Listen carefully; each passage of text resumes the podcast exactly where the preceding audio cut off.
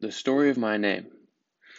My name, Brett, really only has one pronunciation and is spelled with two T's, not one. It was suggested by my mom and his connection to the place where she grew up, Kansas, being mainly inspired by Kansas City Royals Hall of Famer George Brett. Growing up, I was always fascinated by this and I loved to watch George Brett highlights, especially the game where he had a game winning home run which was then taken back after it was decided that he was using an illegal bat. He stormed onto the field in fury and was always entertaining to watch, going down as an iconic play in MLB history. The fact that my name is a callback to him was also a reason why I began to love baseball and how I began to realize it as my passion. I had a George Brett jersey and a poster in my room because just having the same name as a baseball great like him weirdly gave me somewhat of a sense of self assurance. In addition to the baseball connection, I was also very proud of the fact that I shared my name with one of the best NFL quarterbacks of all time, Brett Favre, who I also followed closely when I was younger.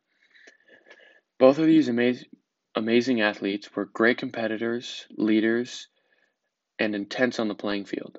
I think they have had a big impact on me and my development as a person and an athlete, as I consider myself a natural leader and extremely competitive, with some of that stemming from the idea of living up to my name. Interestingly, Brett was most prominent throughout the 20th century and has since fallen off, but the name still goes, gives off a sense of youthfulness.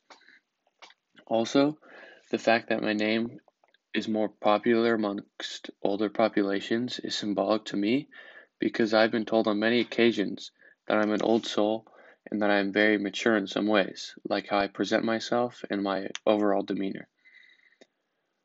While the name Brett doesn't have any meaning in another language and merely originated from Britain, I take pride in the name and its simplicity of its one syllable, which sounds strong and confident.